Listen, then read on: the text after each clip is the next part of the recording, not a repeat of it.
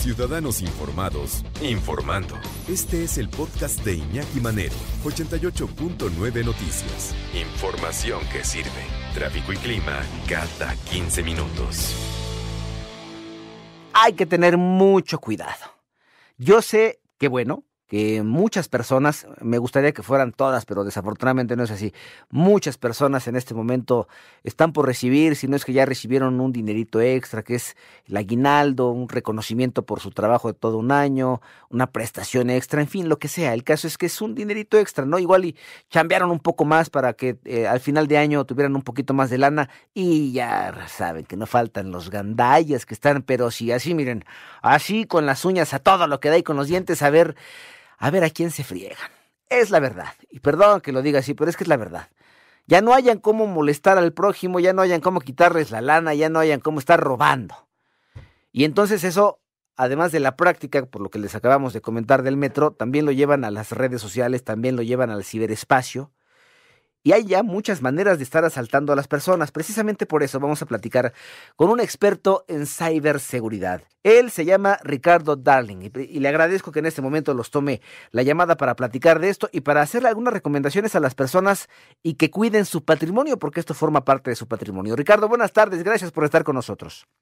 José Antonio, buenas tardes. Oye, eh, preguntarte primero, estas dos modalidades que están muy de moda, que es el phishing y el skimming, ¿qué son esas cosas? ¿Cómo nos pueden robar nuestras cosas? ¿Cómo nos pueden quitar nuestras propiedades? Por supuesto. Mira, esos dos, eh, nosotros les llamamos vectores de ataque, tienen que ver con recibir particularmente un correo electrónico falso, que evidentemente los ciberdelincuentes eh, disfrazan de un correo electrónico verdadero. Por ejemplo, ayer yo recibí un correo electrónico de una compañía de ventas en línea que me decía, si eh, usuario fulanito de tal, estamos viendo que hay una actividad sospechosa en tu cuenta. Si tú no eres el responsable de esto, dale clic aquí.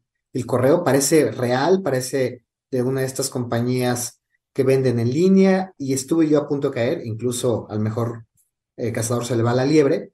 Y justamente lo que hacen los ciberdelincuentes es vestir ese correo de algo que parezca real, invitándote a hacerle un clic en un enlace, en un, en un, en un archivo, y a partir de ahí descargas en tu celular o en tu dispositivo, en tu computadora, un software que le llamamos un malware que puede tomar control de la información de tu computadora, de todo lo que estás tecleando en la computadora o en el dispositivo. Eso es básicamente eh, lo que se conoce como phishing o phishing cuando lo haces en un celular. Dime una cosa, Ricardo, ¿es suficiente para que nosotros eh, les demos la puerta abierta y infectemos nuestros equipos? ¿Es suficiente abrir el correo o aún abriendo el correo electrónico, por ejemplo, en el caso que tú nos comentas, eh, tendríamos que darle clic a las ligas? Yo, yo me quedo con esa curiosidad porque, por ejemplo, en lo personal, últimamente he estado recibiendo una cantidad impresionante de correos electrónicos y ahí me aparece incluso un mensaje. Usted no suele recibir este tipo de correos. Cuando veo ese mensaje yo de plano los borro. Pero mi pregunta es, si le doy clic para ver de quién es ese correo, ¿con eso es suficiente para que yo les abra la puerta o tengo que darle clic a los enlaces que vienen ahí? Tienes que darle clic a los enlaces que vienen ahí, por eso es, por ejemplo, phishing, ¿no? En el momento que le das clic, entonces sí, en ese momento eh, descargas ese, ese aplicativo, ese malware, y a partir de ahí es donde tienes un conflicto. Si lo abres, no hay ningún problema. Evidentemente, en el momento que lo abres, tienes que revisar ciertas condiciones del correo antes de que le des clic tienes que ser muy cuidadoso, no solo en esta temporada, que efectivamente es una temporada en donde se van a incrementar los ataques de ciberseguridad hacia todos los usuarios, sino en cualquier momento. Pero contestando concretamente a tu pregunta, no. El abrirlo no implica que le des acceso. Sí, porque de repente vienen una cantidad de correos electrónicos, y no nada más para mí, ese también de muchas otras personas que me han hecho el mismo comentario. Estamos recibiendo correos electrónicos de personas o de empresas que jamás este, nos habían escrito por alguna razón, y ya no sabemos si abrir esos correos o no. Entonces, yo personalmente lo que he optado por hacer es, si veo que mi propia bandeja de correo me dice que no lo conoce, ya ni lo abro, ya ni siquiera le veo de qué se trata, prefiero no abrirlo, aunque después alguien me diga, oye, te mandamos correo electrónico, prefiero que me digan eso a recibir un ataque porque luego se quedan con toda la información, Ricardo. Exactamente. Eso es algo que en seguridad le llamamos zero trust, o sea, no confíes en nadie. Es una de las recomendaciones primeras que daría en este momento. No confiemos en nada de lo que recibamos a través de redes sociales, a través de correo electrónico, a través de tu celular. Tratemos de mantener esa, ese mensaje de no confianza, zero trust, para evitar algún conflicto. Y es que está todo lo que da este asunto de los robos a través de los eh, ciberataques, que puede ser por correo electrónico, que puede ser ahora por WhatsApp, porque te mandan mensajes de WhatsApp y te dicen y te invitan y que esto y que son fraudes. ¿Qué de malo tiene que contestemos llamadas de números telefónicos que no conocemos? Porque también hemos recibido una escalada de números, de llamadas de números telefónicos raros, no están como parte de nuestra agenda y de repente contestamos y no se escucha absolutamente nada. Y entonces, mi querido Ricardo, yo te pregunto, ¿qué tan probable es que a través de una llamada telefónica, igual sin quererlo, pudiéramos estarle abriendo la puerta a estos delincuentes, Ricardo? Efectivamente, había una falla de, o una vulnerabilidad directamente en WhatsApp que permitía que en el momento que contestabas, los ciberdelincuentes pudieran instalar, solamente con contestar, ¿eh?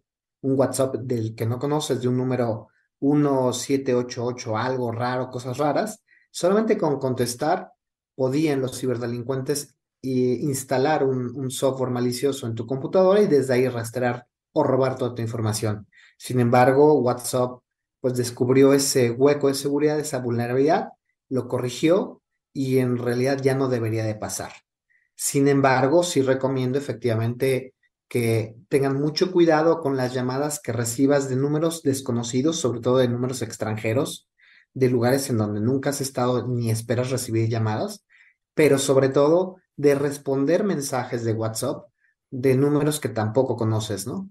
Eh, porque en ese momento aunque la plataforma de WhatsApp ya actualizó su sistema de, WhatsApp, ya a través de una descarga eh, de tu sistema operativo o actualizando tu sistema operativo, este problema se resuelve, eso no implica que en el momento que tú recibas un WhatsApp y le des clic a ese enlace, ahí en ese momento, a pesar de todo lo que acabo de comentar, sí le estás dando acceso a un ciberdelincuente a que se instale ese software malicioso y robe tu información de tu celular particularmente. Bueno, y sabes que me quedé pensando ahorita que lo comentabas, también los mensajes de WhatsApp, porque no nada más es la llamada telefónica, te llaman por teléfono de números raros y también recibes llamadas a través del WhatsApp de esos mismos números. Y luego de repente ya vi que en el teléfono no le contesté, pero aparecían ahí figuritas de personas este, de otros países o, en fin, ¿no? Entonces, yo lo que hice, no sé si haya sido correcto, es bloquear y reportar. Y cuando te da la opción, yo le ponía que era por fraude, pero la verdad es que por todas partes nos tratan de engañar. Ahora pasa lo mismo con las tarjetas bancarias, Ricardo. Es correcto. Eh, tanto efectivamente con las tarjetas bancarias, sobre todo los que están muy, muy, muy en línea o en boga, es que te recibas una llamada telefónica, por ejemplo. Eh, haciéndose pasar por un banco, por una plataforma, etcétera, y soliciten información. El tema de las tarjetas bancarias es que puedan robar parte de esa información y evidentemente posteriormente utilizarla para cometer algún fraude en línea particularmente. Entonces, tienes que estar muy, muy consciente de dónde compartes tu información, de a quién compartes tu información. Es muy usual que en esta temporada navideña hagas compras en línea. Muy importante verificar que esas compras en línea sean compras seguras, es decir, utilizar sitios web seguros, verificar la autenticidad de esos sitios. Hay muchos ciberdelincuentes que hacen un, permíteme llamarle una copia, un copy-paste, como todo el mundo lo conoce, del sitio y de repente tú te metes, no te das cuenta que el dominio, el enlace no es el correcto y entonces haces la transacción a través de esa, de esa plataforma. Y justo lo que están robando es la información de tu tarjeta para posteriormente utilizarla y hacer un fraude bancario hacia tu, hacia tu tarjeta. No, no, nos pueden vaciar, ¿eh? nos pueden dejar en ceros y en lo que reclamamos y en lo que nos el banco nos responde, nos dice si es cierto, nos hacen pasar un muy mal rato. Eh, Ricardo, me queda un minuto, pero quiero aprovecharlo para preguntarte así de manera específica. Danos algunas recomendaciones, puntos clave en general que nos ayuden a protegernos a nosotros mismos de los ciberataques, por favor. Claro, muy rápido. Mantén actualizados tus dispositivos en software y aplicaciones. Todos los parches de seguridad, todos los software, cada vez que tu teléfono en la noche va a decir se va a actualizar, permite, permítele a tu teléfono que se actualice. Eh, utiliza contraseñas robustas y únicas. Utiliza ese método de doble autenticación de factor, muy importante. Eh, utiliza sitios seguros. Siempre verifica lo que acabo de comentar, verifica la autenticidad de esos sitios. También usa redes Wi-Fi seguras. Es muy común que nos conectamos a cualquier red que, que estamos, que, a la que llegamos. Traten de verificar que esa red Wi-Fi sea segura. Eh, y sobre todo, infórmate. La información es importante para conocer todos los eventos de seguridad que pudieras, a los que pudieras estar expuesto. y si pues, con todo, sí, sí, adelante. Y, y, si con todo esto tienes algún evento de seguridad, eh, ya fuiste eh, pues, víctima de un, de, un, de un ciberataque, importante, lo mencionabas tú hace rato, José Antonio, reporta a tu banco o a tu institución y reporta las eh, dependencias gubernamentales que correspondan. Sí, porque nos hacen pasar un muy mal rato después de una experiencia de esas. Ricardo, muchas gracias por haber estado con nosotros.